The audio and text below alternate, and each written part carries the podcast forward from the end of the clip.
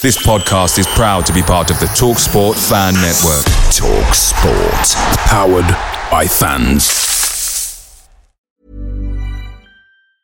Quality sleep is essential. That's why the Sleep Number Smart Bed is designed for your ever evolving sleep needs. Need a bed that's firmer or softer on either side? Helps you sleep at a comfortable temperature? Sleep Number Smart Beds let you individualize your comfort so you sleep better together. JD Power ranks Sleep Number number 1 in customer satisfaction with mattresses purchased in-store. And now, save 50% on the Sleep Number limited edition Smart Bed for a limited time. For JD Power 2023 award information, visit jdpower.com/awards. Only at a Sleep Number store or sleepnumber.com. The TalkSport Fan Network is proudly supported by McDelivery, bringing you the food you love. McDelivery brings a top tier lineup of food right to your door. No matter the result, you'll always be winning with McDelivery. So, the only thing left to say is, you in? Order now on the McDonald's app, and you can also get reward points delivered too. So that ordering today means some tasty rewards for tomorrow. Only via app at participating restaurants 18 plus rewards registration required. Points only on menu items, delivery fee and terms apply. See McDonald's.com.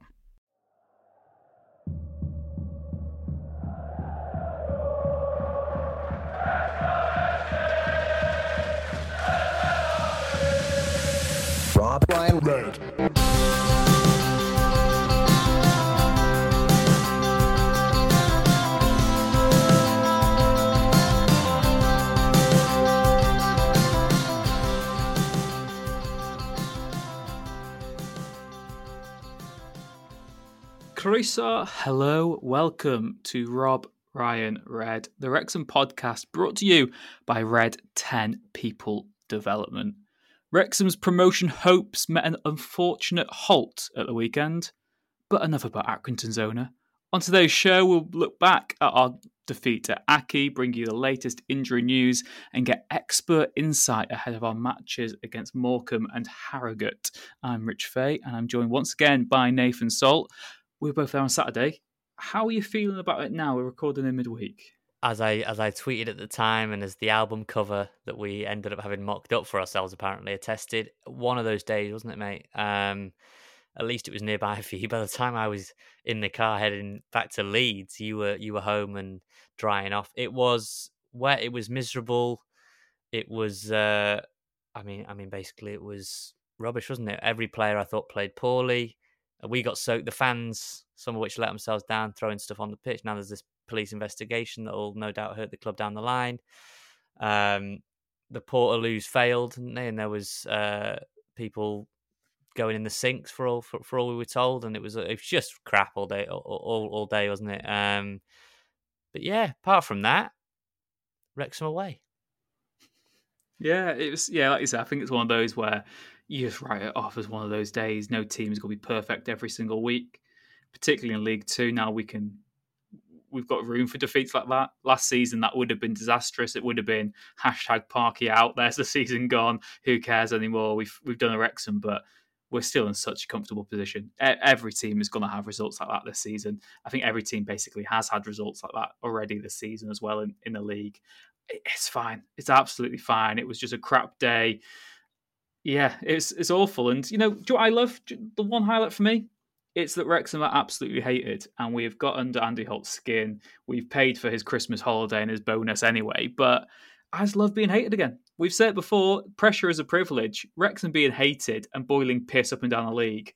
Inject Yeah. it, mate. Absolutely inject It it. it, it. I mean, that's that's fun, and you've always said that you absolutely love, you know, people coming for us, and you know, Accrington fans celebrating by falling down the stairs of a penalty, which is uh, you know new in my book. But there you go, Forced limbs. Four slims, yeah. Um, you know, just wanting to bruise yourself when you very much know what's going to happen. Um, it was just one of them days, though. You, like when you know that when a Okonkwo's dropping dropping a ricket for the second goal, we didn't match them physically. You know, uh, even in, amid the rain, gorgeous George was still trying his best. He won us that penalty, but Eh, we didn't deserve anything, Rich. And so you move on, you dust yourself down, and now you've got Morecambe and Harrogate, and suddenly you can turn things around very quickly. So look at what our responses have been after we lost. We lost to MK Dons and we rallied back. We lost at Stockport and rallied back. You know, what is it? It's 18 games now, three defeats, and it could be a lot, lot worse. Exactly. It's such a good position to be in. And again, if you'd taken, if you'd asked Wrexham fans at the start of the season, would you be happy with with where we are on the table now, with the games played and, and the teams we faced as well?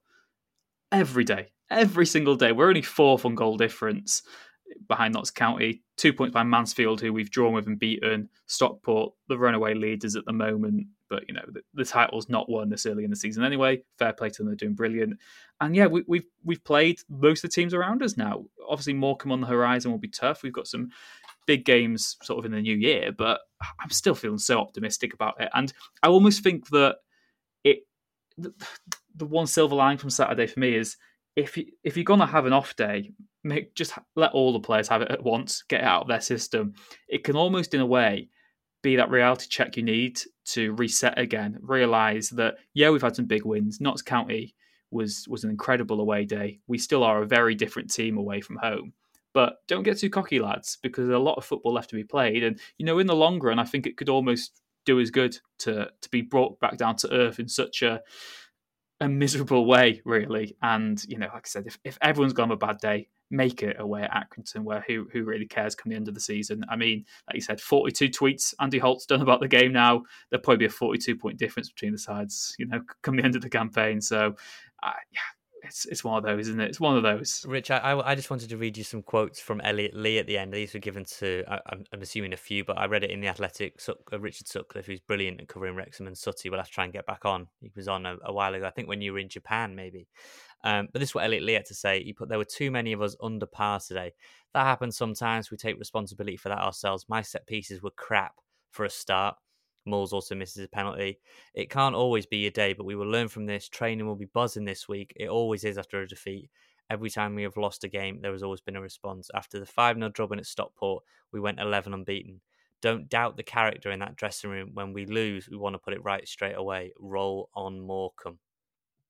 I mean, fair play. You want that. You want that responsibility. You want that reflection of. And, and in fairness, he's acknowledged his set pieces were crap. I mean, that just on that very briefly, there's got to be someone else that can whip a corner in better than Elliot Lee. Surely to God.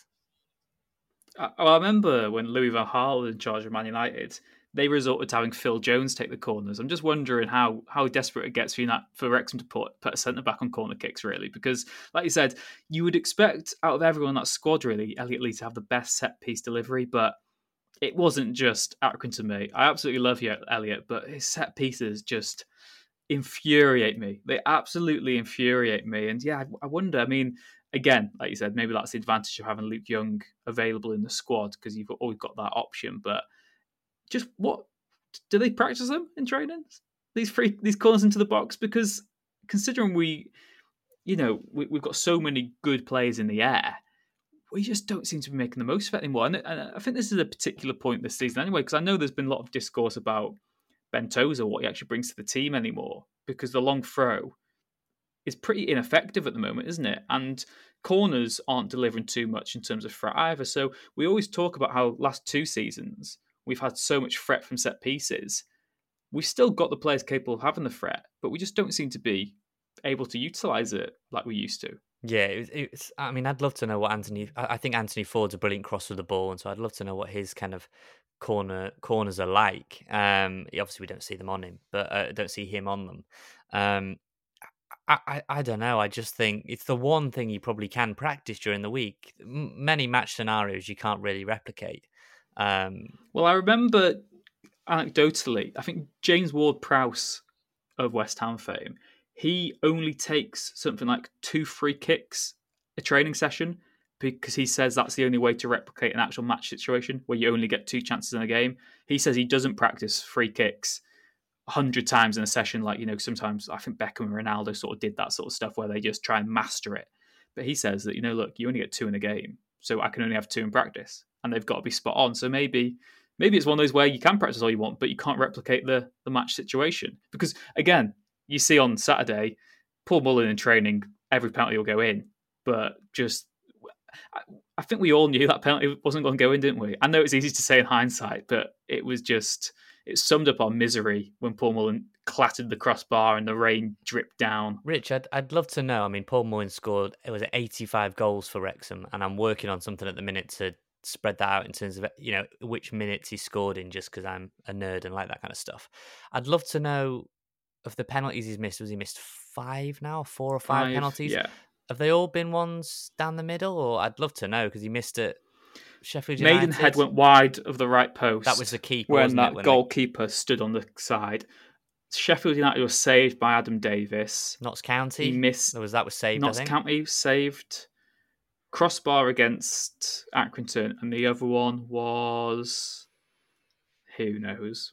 I Who can't. I knows? Who knows? But just Yeah. just curious because you know, obviously, when you watch Premier League and they they love having those graphics, don't they, of where the penalty because penalty is such psychological warfare. It, fine, it was the night. It would have been nothing more than a consolation on the day that we probably didn't deserve, and if anything, we got exactly what we deserved out of it, and which was nothing. And we move on and we go and respond against Morecambe and Harrogate, and then it can look very very different.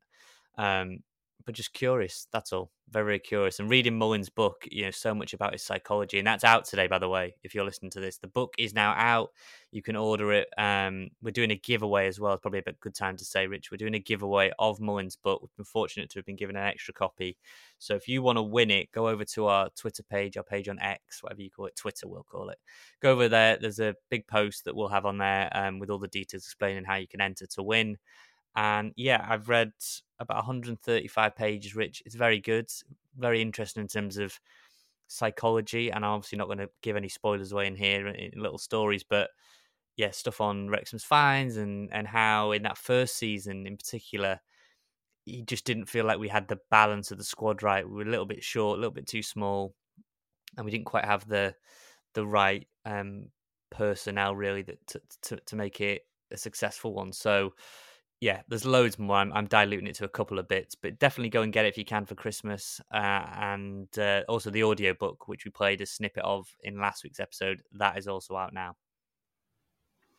Yeah, so like they said there, Rob Ryan Red on all socials, and again, Rob Ryan Red at gmail.com or use robryanred.com and get your questions in for us as well. Like I said, we, we will try and read some emails on this show. We will do in the weeks ahead as well. So thank you for, as always, getting in touch with us. Nath, the injury front then. I mean, like I said, I kind of want to gloss over Accrington because it's just one of those days, and I, I don't think you can go too deep in it because the real test is, is is it how we respond to it, really, isn't it? And to see what what goes ahead. Like you said, Elliot Lee already issued a rallying cry, I think we'd call it in the journalism world, uh, ahead of this weekend's trip to uh, match, sorry, against managerless Morecambe. But the injury situation at the moment, Jordan Tunnicliffe has suffered a fresh setback. Tom O'Connor, of course, withdrawn at half time of the Accrington game with a, a, a fresh knock that he sustained as well. Eoghan O'Connell back on grass, but still a way off returning. Steven Fletcher is making good progress after his knee surgery. Ryan Barnett is out of his knee brace, but it'll be a while before he is back. It, it makes you realise, you know, that we are doing very well considering the injury situation again. Once again, the bingo card, squad depth is very impressive what we've got. Are you concerned about some of these players' susceptibility to injury? I'm thinking mainly of sort of Tunnicliffe and Hayden. We've said in the past that it's such a ruthless business, and if we want to go up the leagues, we need players who, you know, are going to be able to be relied upon more often than not. You need that momentum, you need that consistency. Am I maybe just being a bit too depressive after we lost to Accrington, or do you have concerns about some of the reoccurring injuries? Because obviously some of them are just freak accidents and one-offs, but you look at Tunnicliffe, you look at Hayden, they've been injured a lot, haven't they? Yeah, you, you've got to you've got to have a degree of concern, and I think we're going into the next off season, the next summer, whereby overhaul in the centre back position, I think, will be the priority focus. Because I think at the minute, as it stands, you've got Ben Tozer out of contract. You've got injury concerns over Hayden, who will be out of contract as things stand. You've got Tunnicliffe. You've got Max, who is young and up and coming. I rate a lot, but you know, is he ready to go straight in if if we're in League One or League Two? I would have no issue um, if he had to come in at the weekend, for example. Tom O'Connor, does Parky see him as a long term option at left centre back? Is, is, is you know is that an option? Boyle, mean, he seems to have you know started strong and then gone off the boil, um, to pardon the pun. Um, Eoghan O'Connell as well. I, I think centre back is a is an area of focus. I mean, I was told a while ago that in January they were looking at two defenders, whether they were centre backs or, or wing backs weren't specified. But you know, clearly there is an appetite to bolster in that area and bolster with players that, you know, what do they say in uh, some of the basketball games I watch? They always say the best availability, the best sort of um, the best ability is availability. Even there you go, get my words out. The best ability is availability, and that's true in the sense of you, know, you need to be available a lot of the time. And I feel for Tunnicliffe right now because it does seem to be just as he gets himself back, injured again. Just as he gets himself back again, injured again, and that must be so demotivating and so demoralising.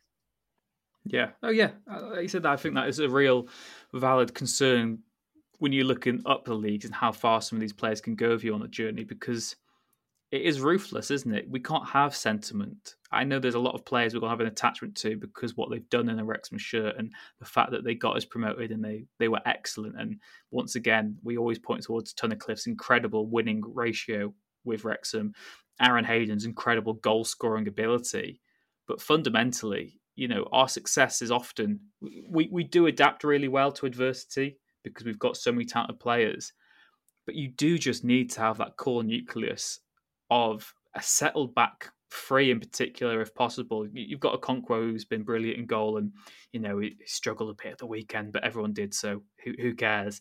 But in terms of that back three, it does chop and change so much that you do wonder what it, we we say it every week. What is it going to be like going forward? Because you can make a compelling case for so many different arrangements of it, and I think one thing that's I've seen a lot on social media this week, particularly since that injury update, what does Max have to do to get another chance in this Wrexham team? Because he was so good, and I know that he's going to be a bit undercooked now. He needs to be playing regular football. I still, I'm absolutely staggered that he didn't go out on loan. I know you'll say I told you so about Bickerstaff as well on that one, but what is the actual sort of plan? I still think that we're a bit unsure ourselves of of what the defense is going to look like because Wrexham have this long term strategy where we want players who can take us up the leagues. But defence, there is so much uncertainty in the short term because, like you said, so many players out of contract. It's changing almost every week. You look at someone like Will Boyle, who arrived with a very good pedigree, doesn't look like he was a championship player to me, in all honesty. And would he even get into our best back three at the moment? I'm not sure sure that he would. So, yeah, I just I don't know how to sort of dissect this one. I think fans will be really divided on it. And then you've got obviously the fullback situation where you've got different players for different needs depending on the game. Obviously, there's mitigation there as well, wasn't there, Accy? Because McClean and Mendy both unavailable. Jordan Davies simply isn't a left wing back. He might have played there early in his career. That doesn't mean that he is one anymore. McAlinden maybe would have been a better choice, but it's been and gone now. Uh, you know, it's it's happened. I just think, yeah, defensively, we just need that stability, and I just don't know where it's coming from at the moment. No, I, I, like I say, I, I, think that is a, a key focus, and look to to throw it more widely open, Rich. And there's a debate later in the podcast about a certain striker, but defensively, with with the 22 we've got, what are you doing in, in January? Are you are you mixing things up a bit? Because if you want to sign, obviously people have got to go out the door. Is it you know does Max leave on loan for six months in January? Does Bickerstaff leave on loan? Does Dot you know, there's there's there's decisions to make. Do you bring Bryce back in? Obviously, Bryce played a bit of centre back um, in the preseason tour, but he's had issues with injury and is hardly coming in as you know the most injury free guy. January, I think, is a real puzzle if you if you want to make mm. signings. Yeah, I, like I, said, I think Bickerstaff and Cleworth would be getting loaned out from from me. Bryce Hosannah I love, but I just think ultimately he's not good enough to be playing every week. For uh, I, I, get the value of putting someone like him in the squad because he's versatile, but when fully fit, he doesn't even get on our bench, does he? So I, do, I think, like you said, you talk about availability being the best ability. One, Bryce hasn't kind of got that, and I also think that look, if we want to, if we want to, there's there's a very good chance that Wrexham can get promoted this season. So effectively, it means anyone you recruit in January has to be able to play in League One as well, at the very least, and do a good job there. So I think you've just got to aim high because we've got the resources, we've got the ambition to match that. So I think it is just going to be ruthless calls, really. And then you look at the rest of the squad, you're going to have to get rid. If you want to buy someone else in, you look at Fletcher's return from injury. You know, you, you weigh that up and see is he worth waiting for, or do you just release him and get another striker in? And then you look at maybe the midfield or somewhere. Is there a body you can lose there? Do you try and I know this will be sacrilege for lots of Wrexham fans, but do you look at someone like Luke Young and say, well, he's not getting in the squad enough to justify one of those 22 places, really, for me? I know he's been brilliant at times this season, he's been excellent. But I think that there is a case, you know, You're- and I know I'll get you're- pelted You're, you're making me upset now. You're making me and a lot of people listening very upset now. I, I, you, you know my thoughts. I would have Luke Young in every match day 16 without there wouldn't even be a question. Yeah, um, I- and and but Dave, what I'm saying is, I'm not saying I wouldn't do that. I got it's you. just if he's not even getting in, if he's not getting in the squad, then but thing, but thing is, what is what is the point of having him registered? but, but, quite quite bluntly, Right. he's good as a reserve backup option, but he deserves better than that. And Wrexham probably themselves want something better than that. the, but then surely there are people further down the pecking order than him in your your McAlindens, your um like I say, I think if you end up bringing a striker in, which there's one in particular we'll talk about later, um, that's a striker that's got to go out. Dalby Fletcher's an interesting one as well. I, I just think with six months or so left on the contract, that would be a real slap in the face to take your club captain out of the squad and just leave Yeah. him stuck. If you weren't selling him or you weren't moving him on, which would be a selling or a loan, I think that would be, I think that would be honestly a, a, such a dire, dire decision. Um, and and we'll you know we'll get two sides of it where people will agree that maybe he shouldn't be there, or we'll we'll see. It's interesting debate, but for me, that would be a diabolical decision. I think. Yeah, I, like I said, I'd, I'd only deregister Luke Young if he could then go get a low move somewhere else or get a, a transfer somewhere else. I wouldn't just bin him off into Right. the reserves for no reason. And you mentioned there a good point that if McAlinden isn't even getting a game when we've got no left backs, then what is the? I, I, I know he's a real good egg. I know we had that Jake Hyde interview where he said, you know, McAlinden is someone who just Parky loves because he's got the right right mentality, the right attitude. He's a real team player, and he understands his bit part role really. I, I understand all that. I, I know that the makeup of a squad, you need players like that. You look at the last Euros for Wales, where you you take like Gunter with you, who's never going to play a game, but you have him there for squad morale because he's so important to to squad harmony. Really, it's a bit different with club football because it's not in a enclosed tournament setup like that. And if McAlinden isn't getting in getting game time when there's no left backs available, quite bluntly, what is the point of having him registered as an option from the squad? I know that's ruthless as well, but I think that's the sentiment you have to have if you want to go up the leagues. I think you've got to, you can't be nice. You just can't be. You know, you've got to be horrible and make some of these tough calls. And it's a dog eat dog eat dog eat dog world. And God, that was tough to say. And you know, I just think that there's going to be a lot of unpopular decisions made, but for the greater good of the team, probably.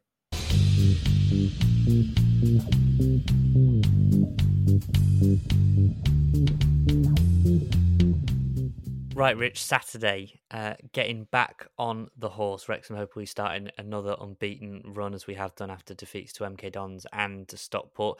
Managerless Morecambe, and you know, you and I, other than Tyson Fury, we don't know that much about Morecambe, um, apart from where do they play the Globe Arena. So I thought I would enlist the help of James from Morecambe FC Feed, which is a great Twitter account that is totally comprehensive, a bit like Rob Ryan Red, totally comprehensive on all things Morecambe. Um, so well worth a follow if you want to follow the ups and downs of what's going on with Morecambe because there are lots of downs right now and not as many ups. So here's what James had to tell me about Derek Adams' departure, Sam Dalby, and a few others that had played for Morecambe over his time, uh, over his time watching, and what we can expect at the weekend.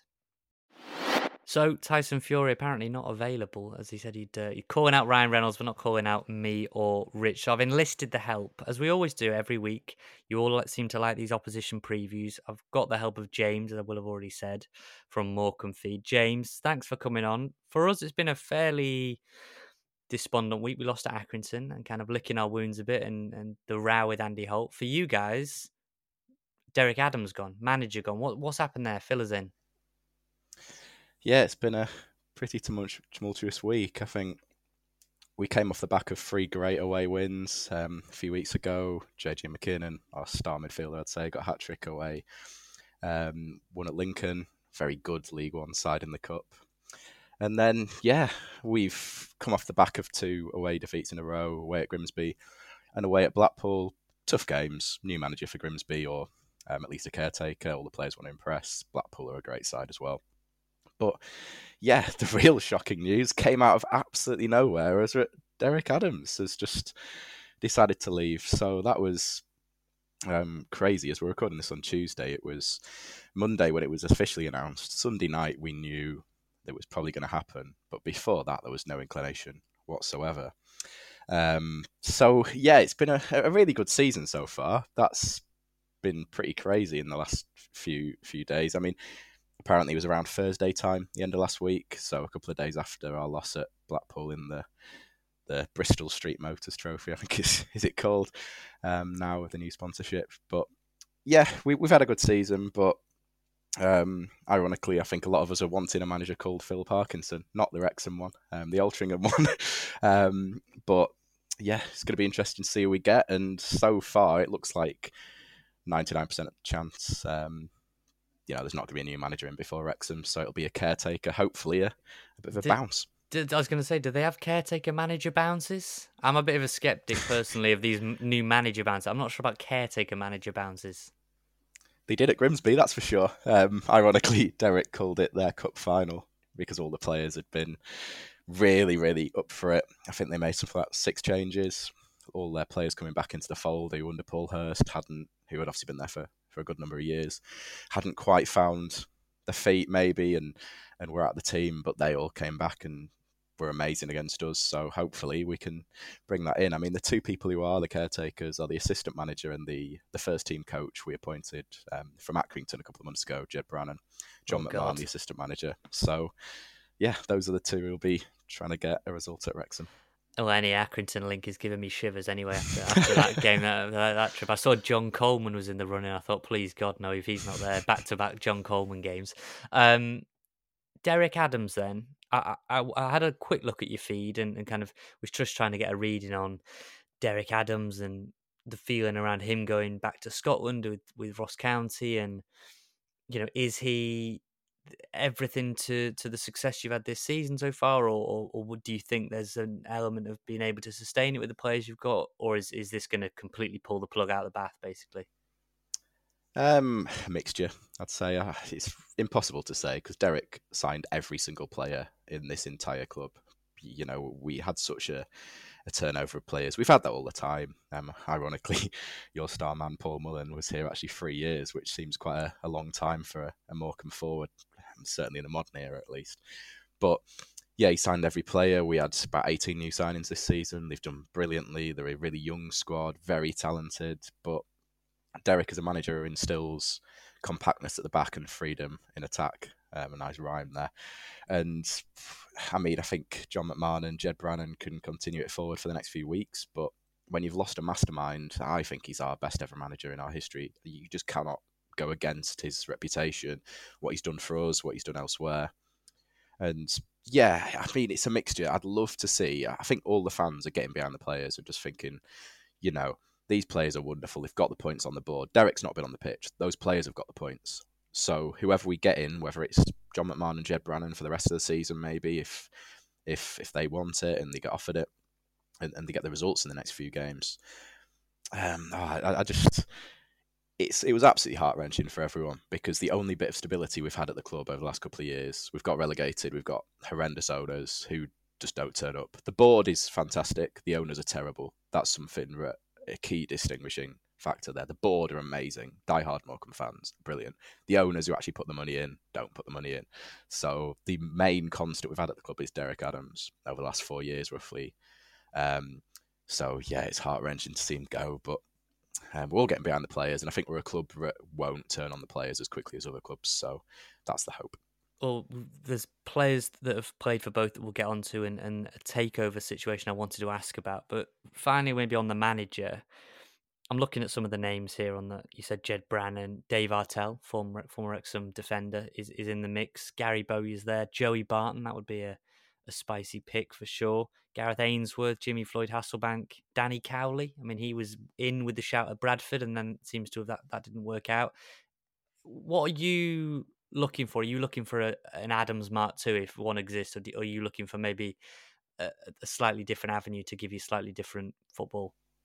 Yeah, I think it's probably a cliche, but I don't think there's another Derek Adams. Um, I think the style of football is very niche to him. Um, we were the most attacking or most direct attacking speed in Europe. Um, a few weeks ago, there was a stat. So basically, you know, we sit back, we take our time, but as soon as we're on the counter, we go for it really direct, which is amazing. It's not it's not hoofball, it's not long ball, it's just quick passing, intricate, intricate passing. It's not a Notts County sort of thing like we've all seen our Notts County play. They're very effective at it, but it's slow. We're very much let the opposition have the ball and then go forward. So, I mean, another piece of context for the new manager as well. We've only got one player contracted beyond next summer. We've got five loanees who are all doing fantastically well you know, some of them may get recalled in January. That's or may even go to Scotland with Derek. That's also a massive worry of ours now.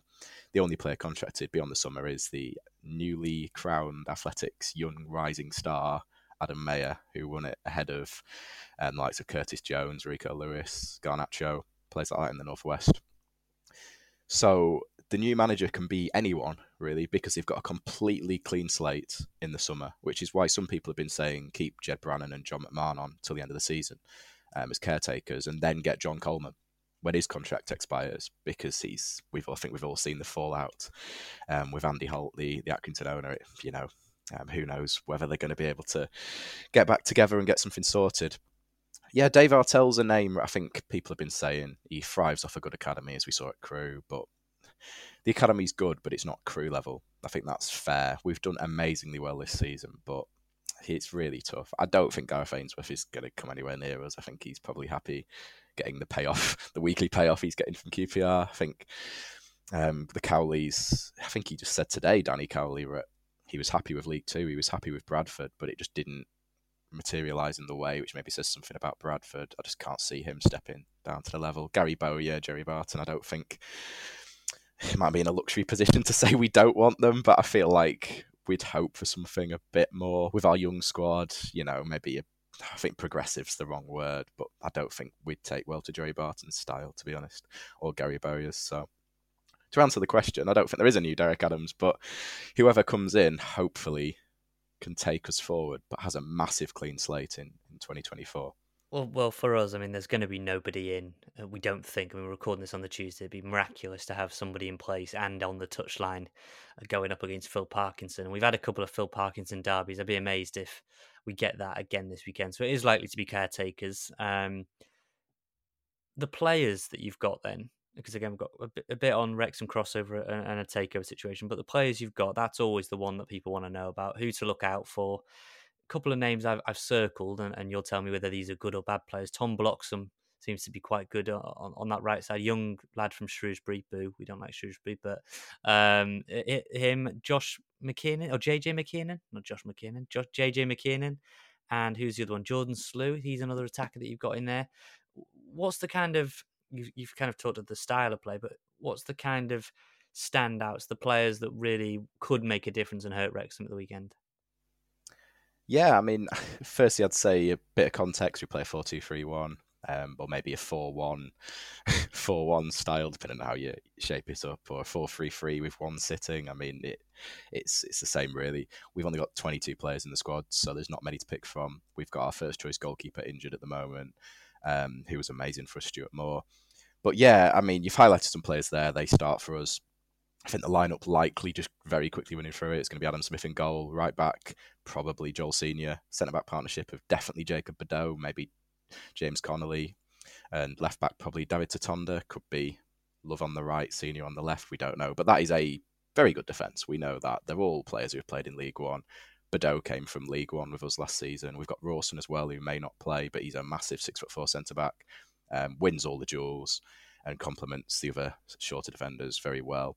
But that is a very, very good defence. We're very happy with the defence, all told, um, despite conceding three to, to Grimsby the, the other week.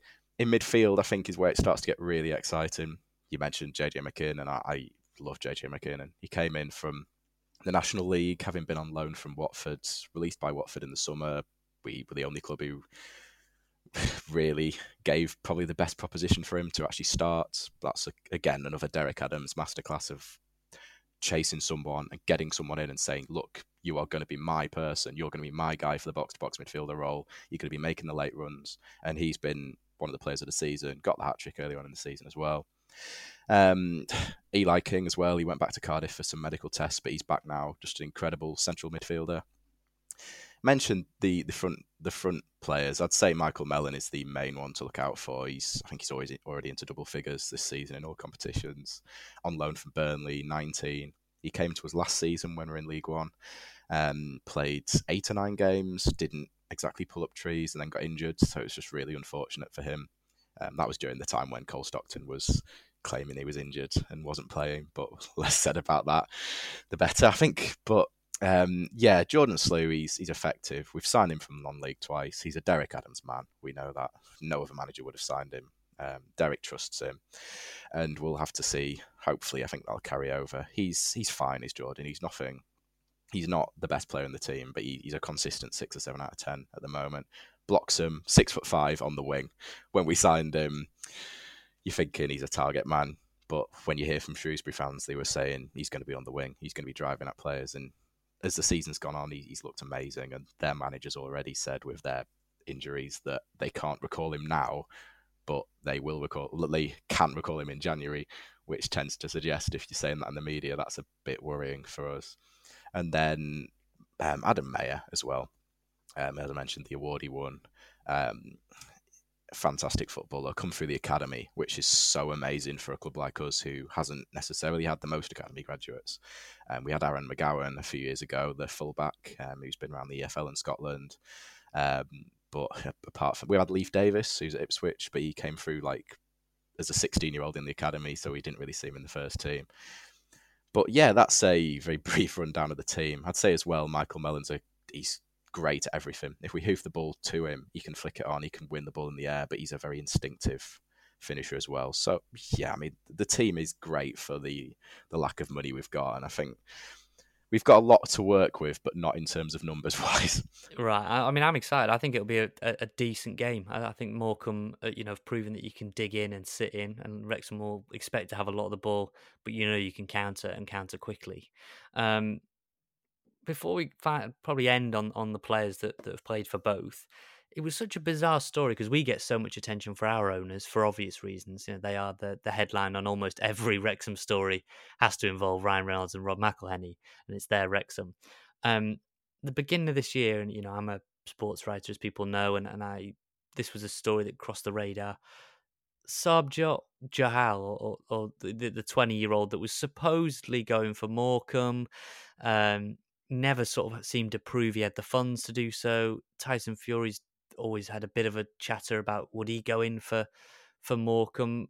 What was the ownership situation? You, you touched on that the current owners are, are terrible, but it seemed like fans were given a little bit of a there's this kind of young lad who wants to buy it, and then it kind of petered out quite quick. Yeah, it's hard to condense, obviously, into a very short period of time. So I'd, I'd advise everyone to just get on Google, get on Eddie Morecambe feed, my account, that's fine.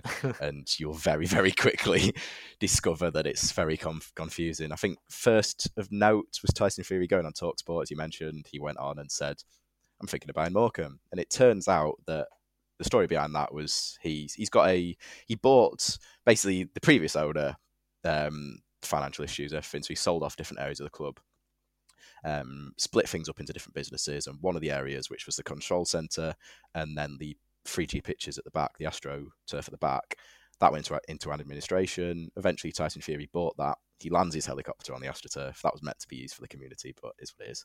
Um, he's got his gym in the control centre, so he sees the players and he lets the players use the gym and all of that. But um, the, the, commercial manager Martin Thomas has done a fantastic job getting him involved with the sponsorships. But it seems like what happened is he kept saying, "Do you want to buy the club? Do you want to buy the club?" And he's gone on Talksport and said, I'm considering buying it basically as a way of sort of giving the club credit to his benefit of get, giving the club some exposure to try. Right. That's what the club have said as well. It's not Tyson Fury just saying that because we know what he's like, as, as good or bad as you, you want to view him. Um, so then off that, Sarbjot Johal, um, very young lad. Um, I just can't believe how it was ever going to go anywhere. Turns up in, by all accounts, a rented car. The first game he was at, he was in the director's box somehow. That was it. And that was it. Yeah.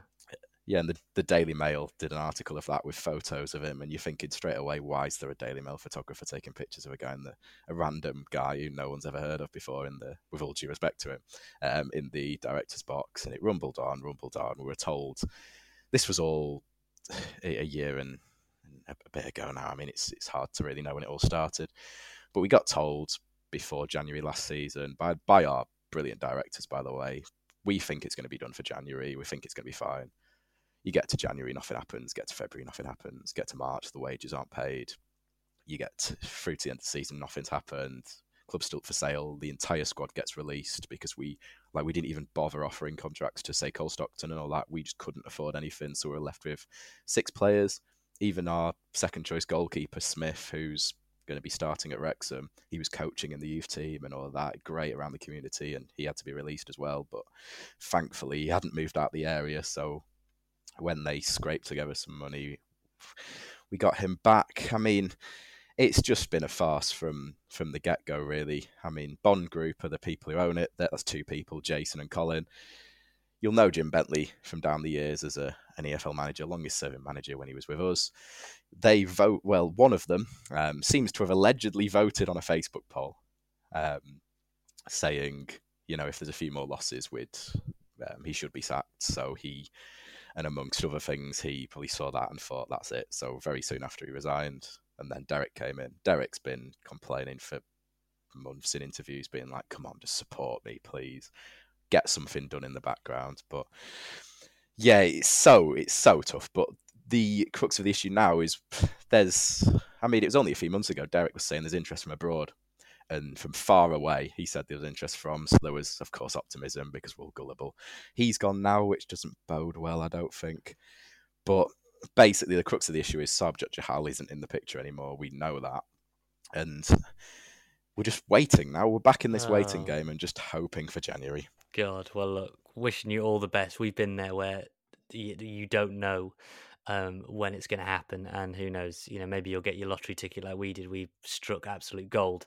Um, let's try and be as quickly as we can because I've asked you loads and loads. Um, give me your brief verdicts on some of these players that that play for Wrexham now or did play for Wrexham and also played for Morecambe. Liam McAlinden. Very good. Playoff winner with us, scored two goals with, um, let's say, his inner thigh in the playoffs. Got promoted in 2021 pretty good squad player, and yeah, good feelings from him. Cole Stockton. good in his spell in 2016 under Jim Bentley. Fantastic in the season we got promoted. Even good before that when he came back.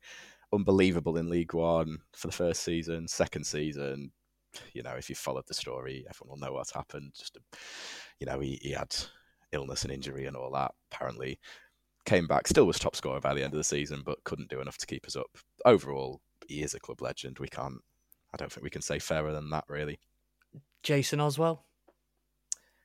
Yeah, signed him from the National League North for good few years back, and he was okay. I'd say. I, I think he, he scored one or two. I, I rated him back in the day. We signed him for an undisclosed fee, sold him for an undisclosed fee, apparently making a profit literally four months later in January. But yeah, we're, okay striker. We're going back a little bit further, but this was quite a tragic one because his career ended at Morecambe. But Andy Fleming. Andy Fleming, yeah. Yeah. Um, I'm testing the memory now on Andy Fleming, but great for us. And he went to no. Morecambe and then injury ravaged him, basically. Um, yeah, I mean, he, he retired. If it's the if it's the same Andy Fleming of um, retiring 2018, 2019. That's the one. That is the one. Um, yeah, very unfortunate. I mean, since then he's been all over Twitter with conspiracy theories. I think oh no, tarnished his reputation. Oh no, he scored the first two goals at the new stadium in 2010. So we've got good memories of Andy. Very good as well. He seemed to be getting really, really good under Jim Bentley, and yeah, it, it was.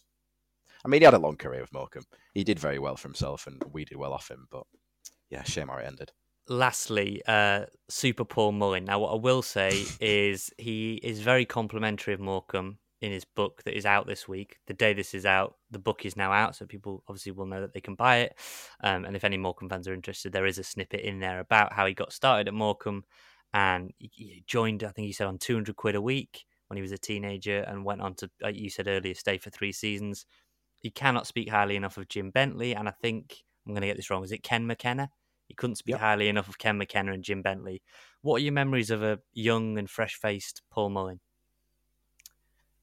Yeah, you're testing my memory now. Um, he played not just up front. We got him when again it's another story if if anyone has really followed morecambe which you know i don't expect people to have followed morecambe too detailed but we seem to be a club because we've always had the lowest budget in the league because we've always been fighting against the bottom of the league no matter who our manager's been or what league we're in since we got to the EFL that is we've always been picking up players who are maybe cast away and need rejuvenating and need their careers getting back on track and paul mullin is the, the perfect example um, ultimately at the end, by the time he left, um, he was doing well for us. He'd played a lot of games. I think he'd played like 120, 130 games.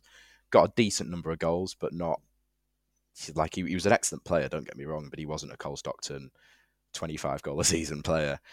But he's always come across very well and very grounded, as you've we've seen with a lot of things he's done. Um, there's another few players like Sam Dalby and David Szczepaniak and, and players like that who I think We've it is weird actually. I think we've had Paul Mullin, Sam Dalby, and um, and um, not Szczepaniak and McAlinden all at once at Wrexham. So we had a an ex Morecambe front three at Wrexham, I think, at one point. But yeah, Paul Mullin, just excellent player, excellent guy, and I think he deserves everything he's got really. Hey, it's Ryan Reynolds, and I'm here with Keith, co-star of my upcoming film If, only in theaters May seventeenth. Do you want to tell people the big news? All right, I'll do it. Sign up now and you'll get unlimited for $15 a month in six months of Paramount Plus Essential Plan on us. Mintmobile.com slash switch. Upfront payment of $45 equivalent to $15 per month. Unlimited over 40 gigabytes per month. Face lower speeds. Videos at 480p. Active Mint customers by 531.24 get six months of Paramount Plus Essential Plan. Auto renews after six months. Offer ends May 31st, 2024. Separate Paramount Plus registration required. Terms and conditions apply if rated PG. Away days are great, but there's nothing quite like playing at home. The same goes for McDonald's. Maximise your home ground advantage with Muck McDelivery. You in? Order now on the McDonald's app. At participating restaurants 18 plus serving times delivery fee and terms apply. See mcdonalds.com.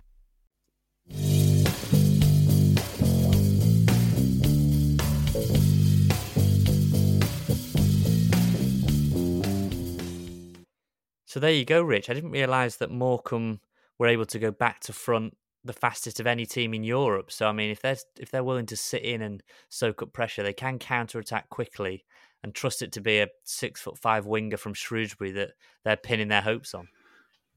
Yeah, it's gonna be. It could be one of those Wrexham racecourse days where it just turns into a basketball match. It's already given me.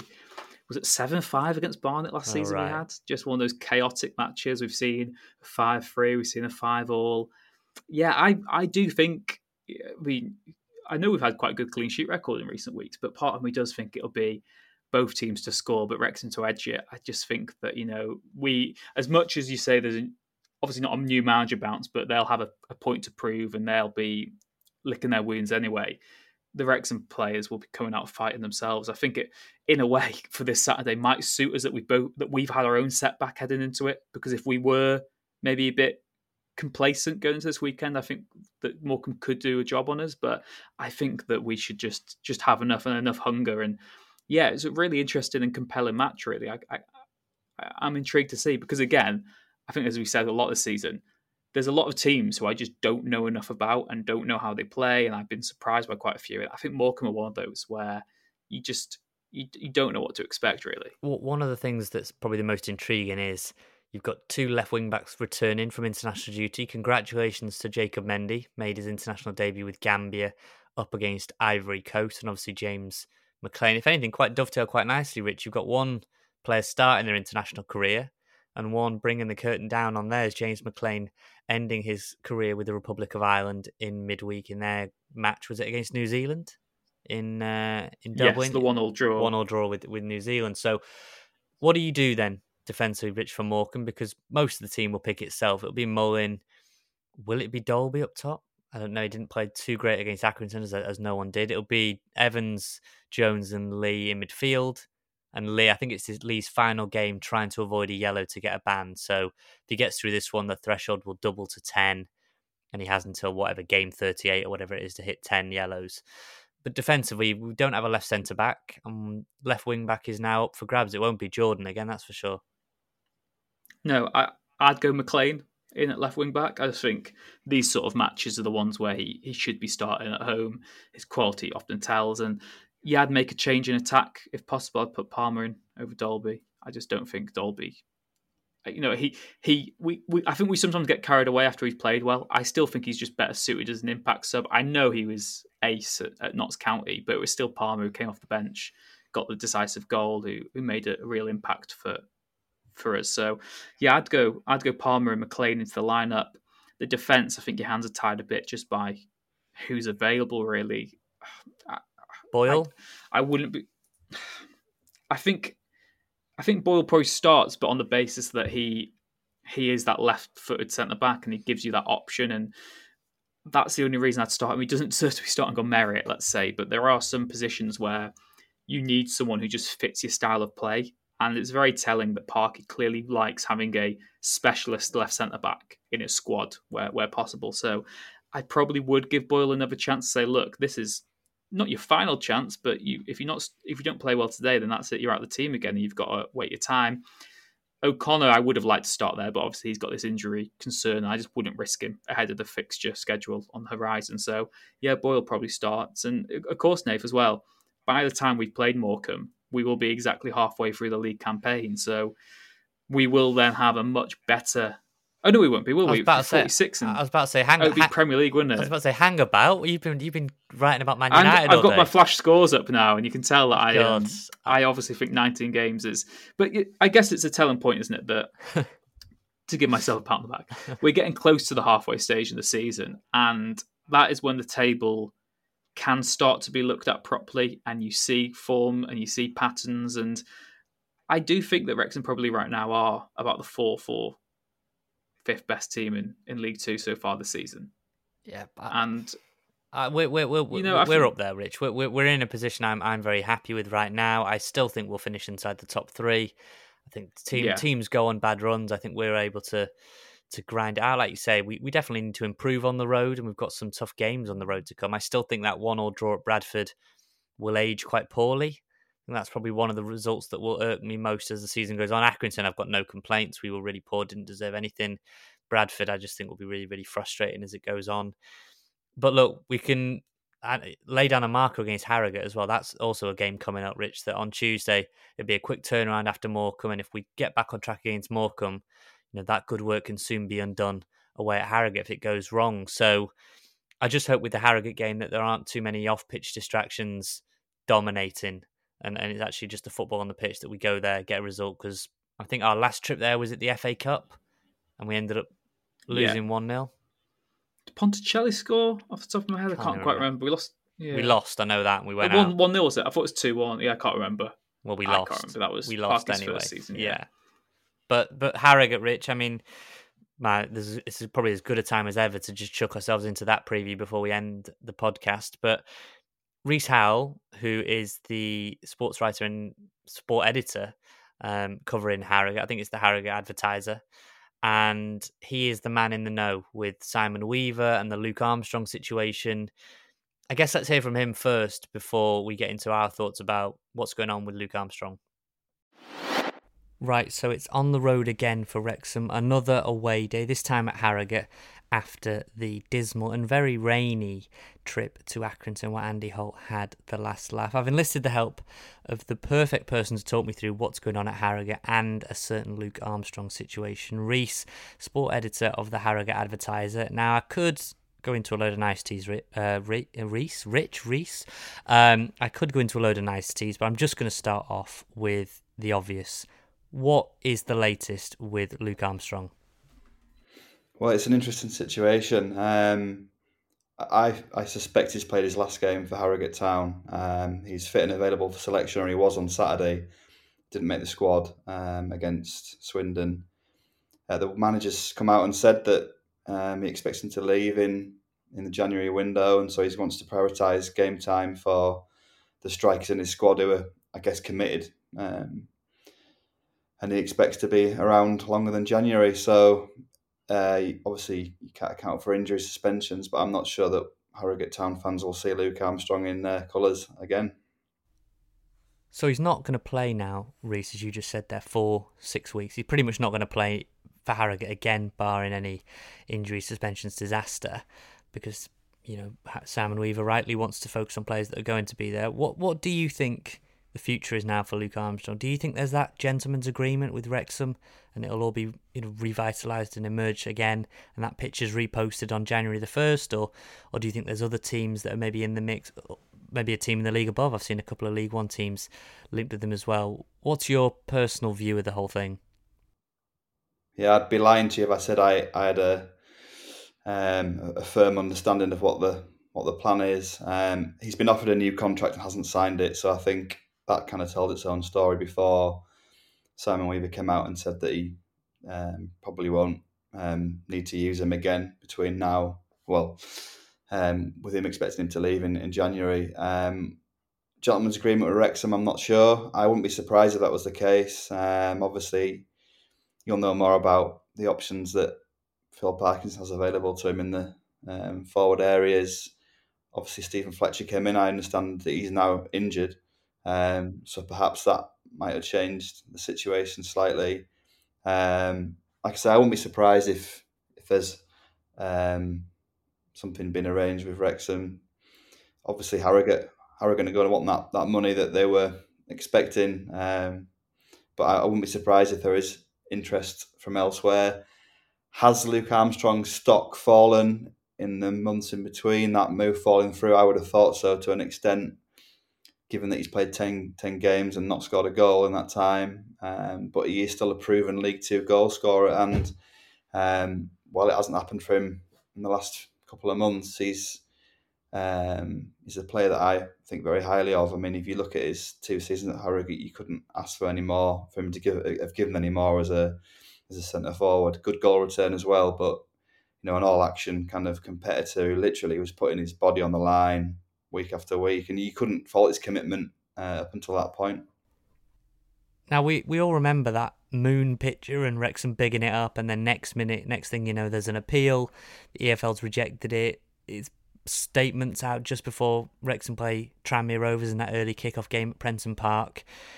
Now we saw it from our side of things, and it was quite embarrassing from Wrexham's side of thing, things. I know they apologised, and it was you know, a freak thing really that you don't see that often in football. What was the fallout on the Harrogate side? And because Harrogate had made signings, right? So, what was the fallout on the Harrogate side? Maybe not just for Armstrong, but for the club more generally. Well, I think Simon Weaver was pretty hopeful um, when there was the mooted um, appeal. I think he, he hoped that that would get um, that might resolve the situation. They were his words. Um, obviously, that didn't um, didn't happen in the end. I think we were all surprised to see, um, you know, that that the tweets that came out just before deadline and just after, and then there was nothing forthcoming from the Wrexham end, and that at that point suspicions I think were uh, aroused regarding was there a was there a problem. Um, it's just a bit of a, it was a bit of a mess, wasn't it? I think obviously Wrexham came out and apologised to the player and to Harrogate for not getting the, the paperwork su- submitted in time. So I guess they've shouldered a responsibility.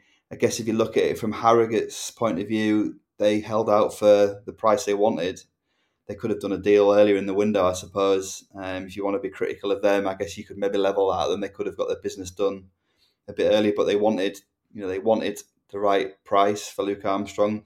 He's under contract um, for quite a long time um, and they they were very clear from the word go that they wouldn't accept um, anything less than what they felt he was worth. So they they stuck by their guns, and I think credit to them for that. They didn't want to um, didn't want to lose Luke Armstrong, and they were clear about that from the word go. But I guess in hindsight, perhaps if there'd been a little bit more flexibility, they might have got the deal done there and then.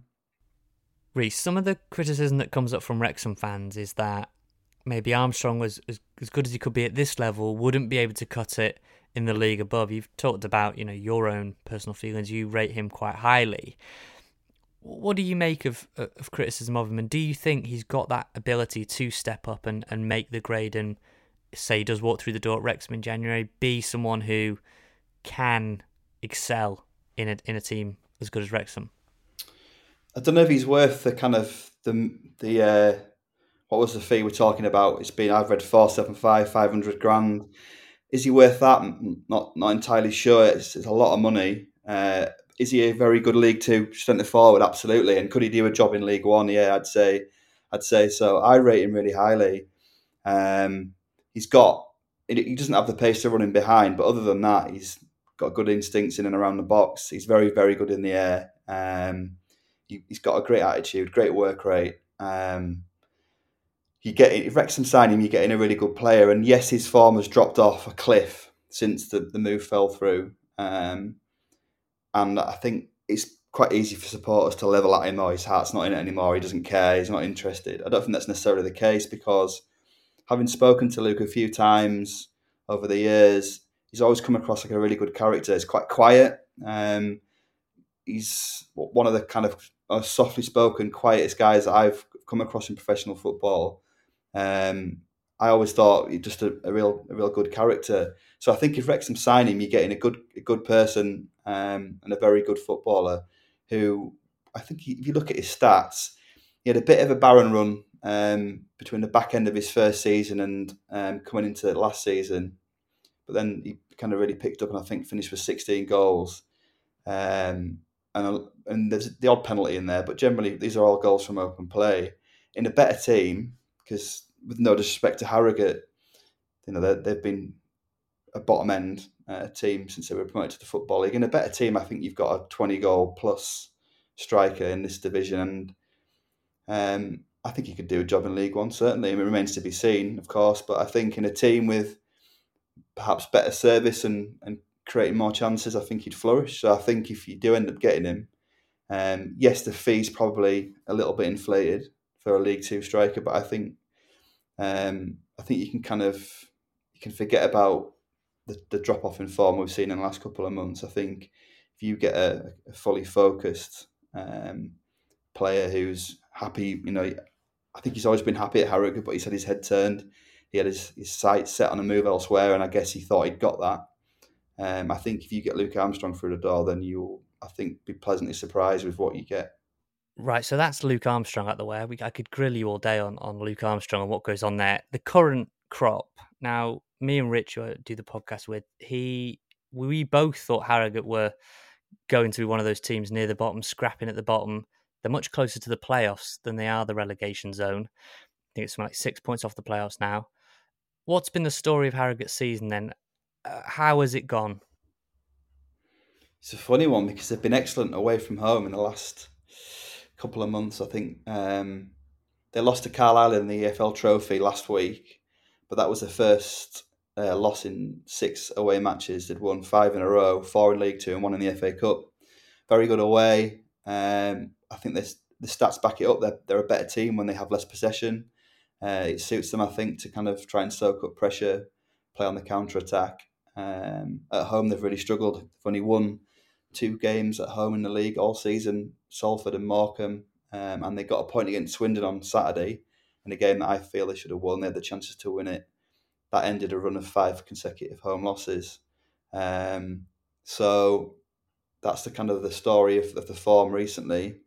Um, I think I expected them to be right struggling again, right down towards the bottom, and I think they're, you know, maybe it sounds a bit daft to say exceeding expectations when they're 14th, but I think gen- genuinely that's it's, a pretty good effort um, in terms of where I would expect them to be. Looking at, I, I mean, I, I know I know the in, in kind of some of the kind of the inside story about the club, and it's not to you know put them down in any way to say that I'd expect them to be scrapping away at the bottom, like you said. But look at the budget, the size of the club.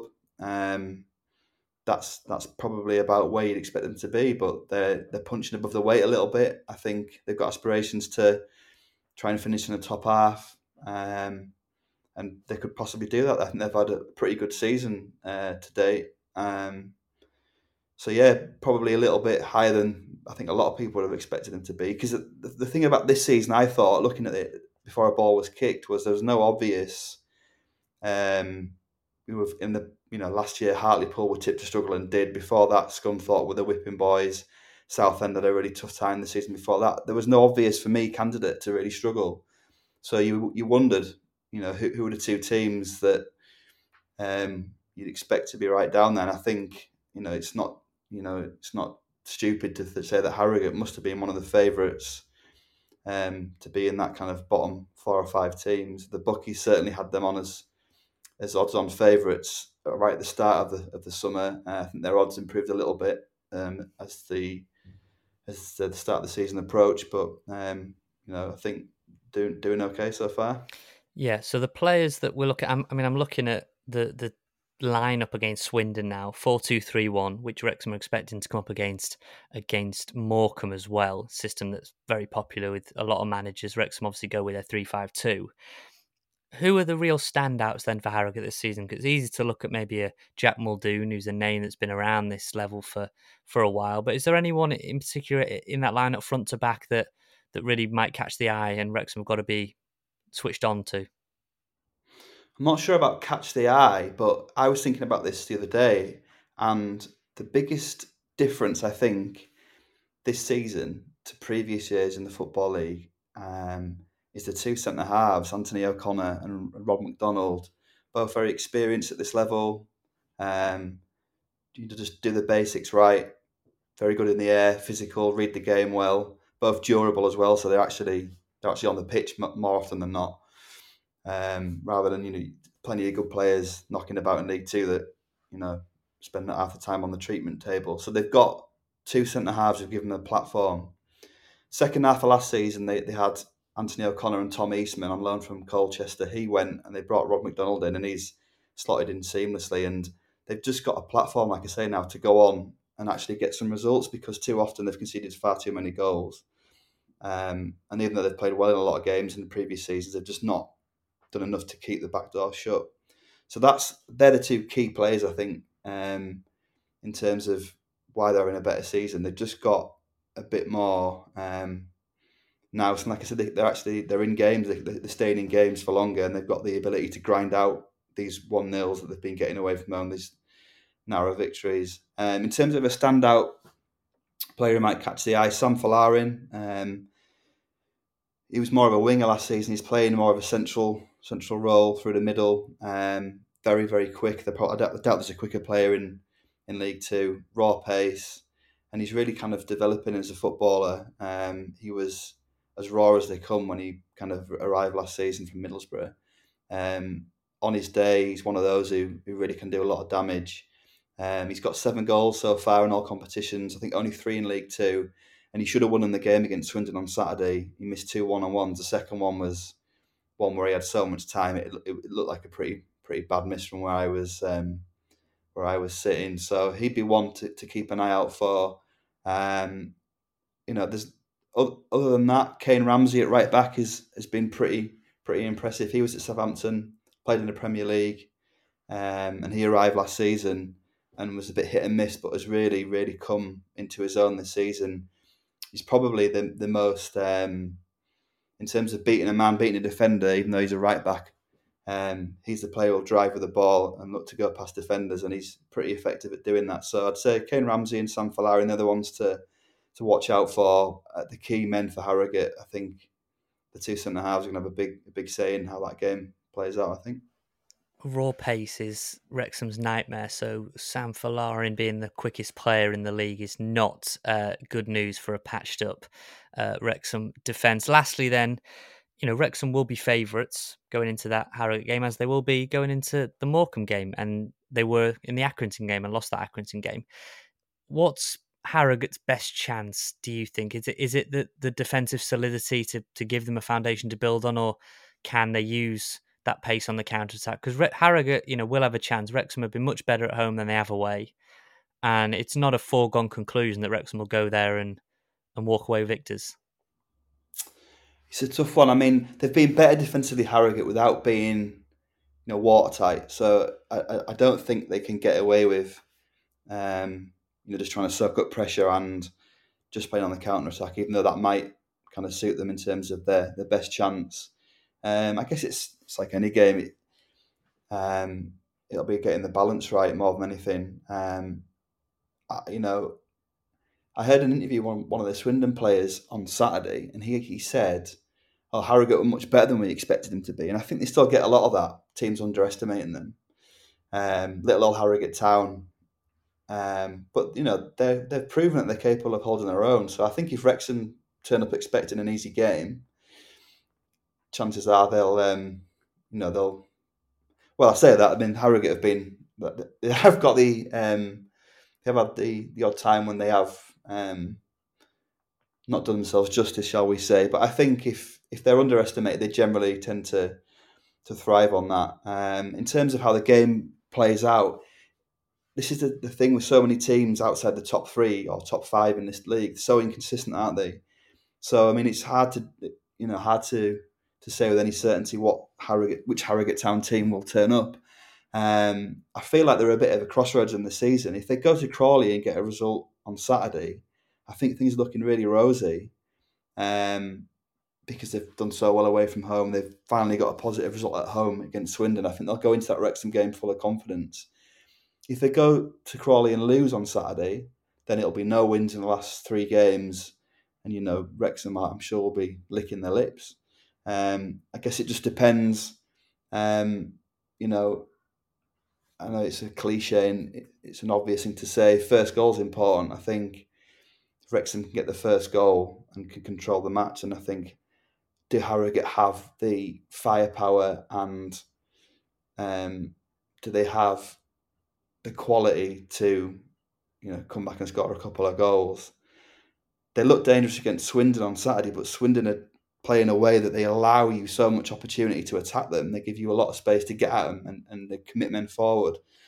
I'm not sure that if, if Wrexham get the first goal, then Harrogate will necessarily have that firepower and quality to to turn it around. But it's, it's a tough one to call with Harrogate. They're not the most predictable team. So without wanting to sit on the fence too much, I'm going to say that jury's out.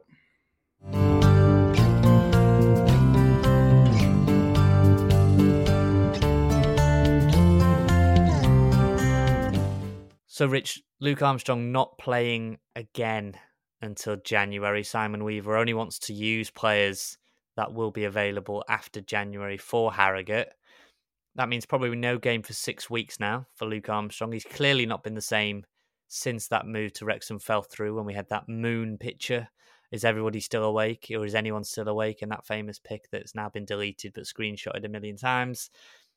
What's your reading of that whole situation? Do you think January the 1st we're going to see a picture of Luke Armstrong with a scarf above his head, head at the racecourse?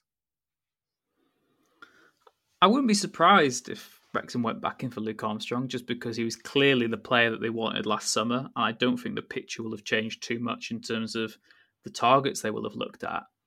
I think that if Wrexham went back in for him, they'd certainly have to negotiate a, a, much lower fee than the one that was suggested last summer and was looking like it's going to be a club record one because I just don't think he has uh, has proven enough really that that he would be that striker. And of course, this season is almost a write off just because I think, like I said, his head's been elsewhere.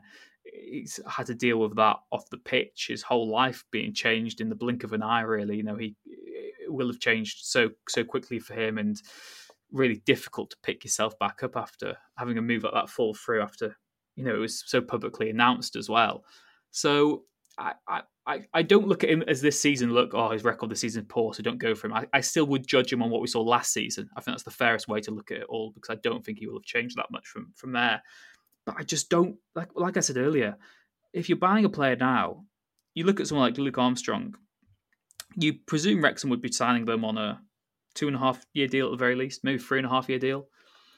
Is that the longevity you want if you if there's a very good chance you're playing in League One next season? Is Luke Armstrong the player you want, or do you just end up with another Billy Waters on your hand, where you've got someone who has a short term sort of brings a short term solution to the squad, but doesn't bring a long term one? I just think it's about forward planning for me, and I think that now we head into January with a very realistic chance of getting promoted this season and playing in League One next campaign.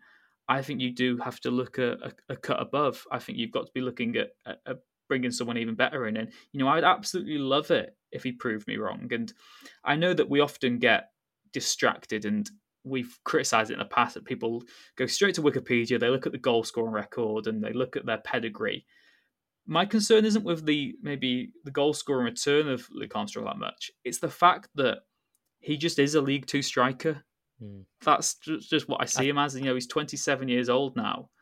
I just don't see him ever sort of pushing it onto the the next level. Rich, I tell you who I would absolutely love, and maybe it's out of reach. But if you're thinking if we're going to go off the premise that Wrexham can get promoted and they would be League One, then if you're looking for out of favour Championship strikers, that shouldn't be you know beyond the realm of possibility. A return to the racecourse for Kayden Jackson. He's a bit older now than he was when he was with us, but I think that would be a real coup that would add something that you don't already have. Still got that burst of pace, not really playing as much at Ipswich. I think he's well down the pecking order behind the likes of Nathan Broadhead and, and others there. Kayden Jackson, I mean, there are others that, you know, for example, um, you know, Jutkiewicz at Birmingham or Scott Hogan who aren't playing. There are championship strikers that are out of favour that would have a field day in League One. And look, you know, Alfie May that is at Charlton now we were trying to get him. Gillingham were trying to get him. He's ripping it up in League One. So there are players out there that can be good fits. Kayden Jackson knows what the football club is about. Billy Sharp, of course. Could you imagine? I, I would have no interest in Billy Sharp, as you know. You're only on the wind. No, I don't think anyone You're only on the, you're only on the wind up. But Kayden Jackson, I, I don't know what you think about that. It was a difficult time for him when he was with us because he was only young and sort of finding his way. But at yeah, we got loaned out to was it Sutton Coldfield? He got loaned out until for the first half of the season.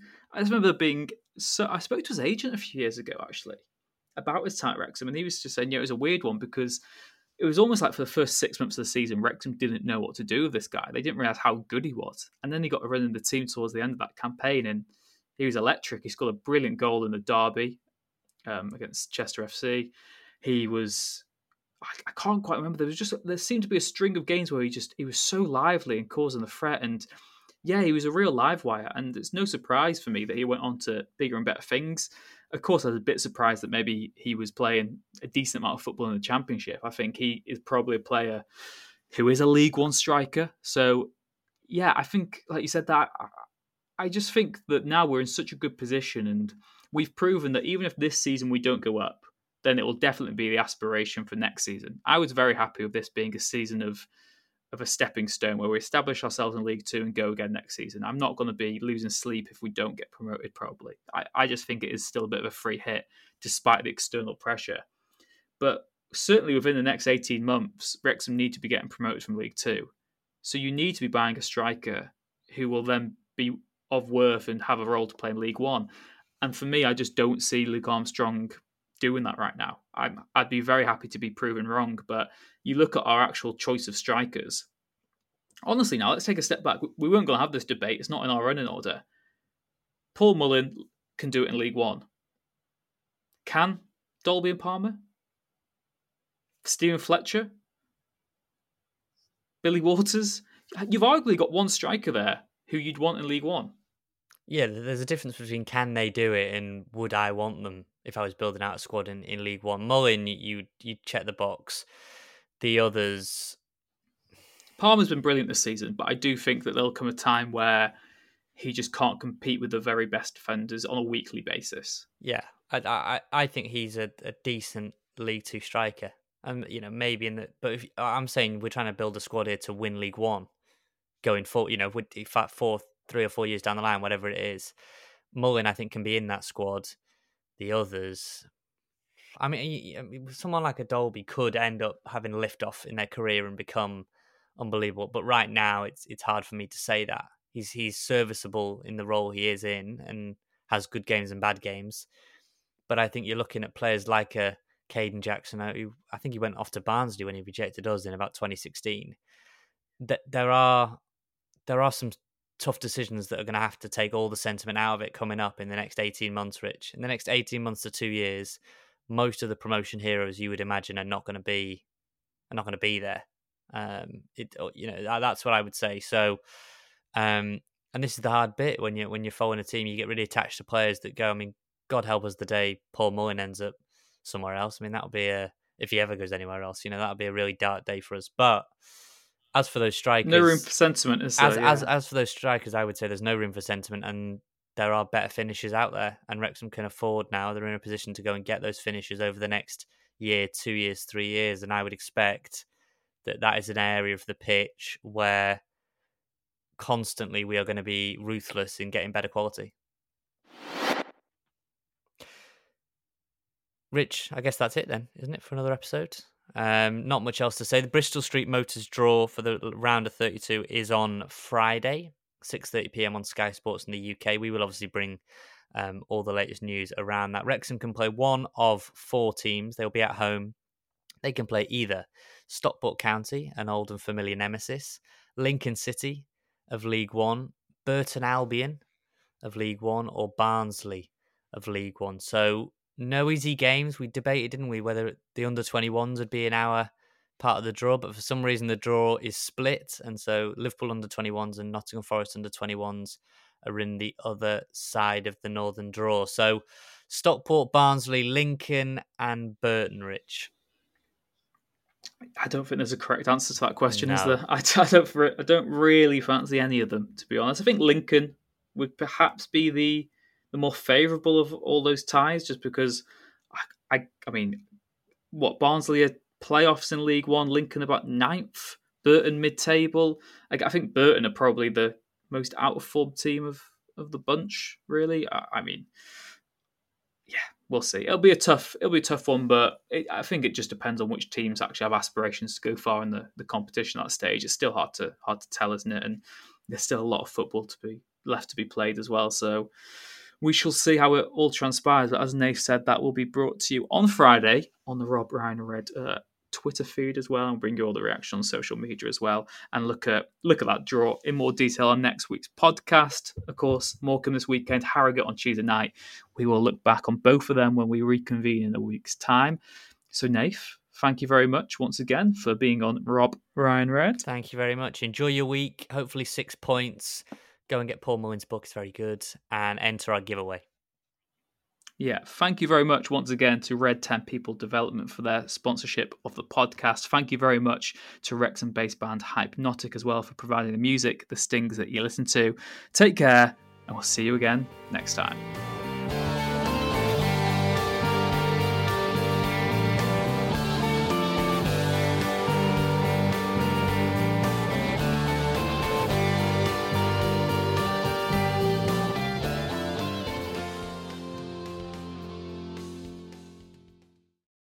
It's the 90th minute. All your mates are around.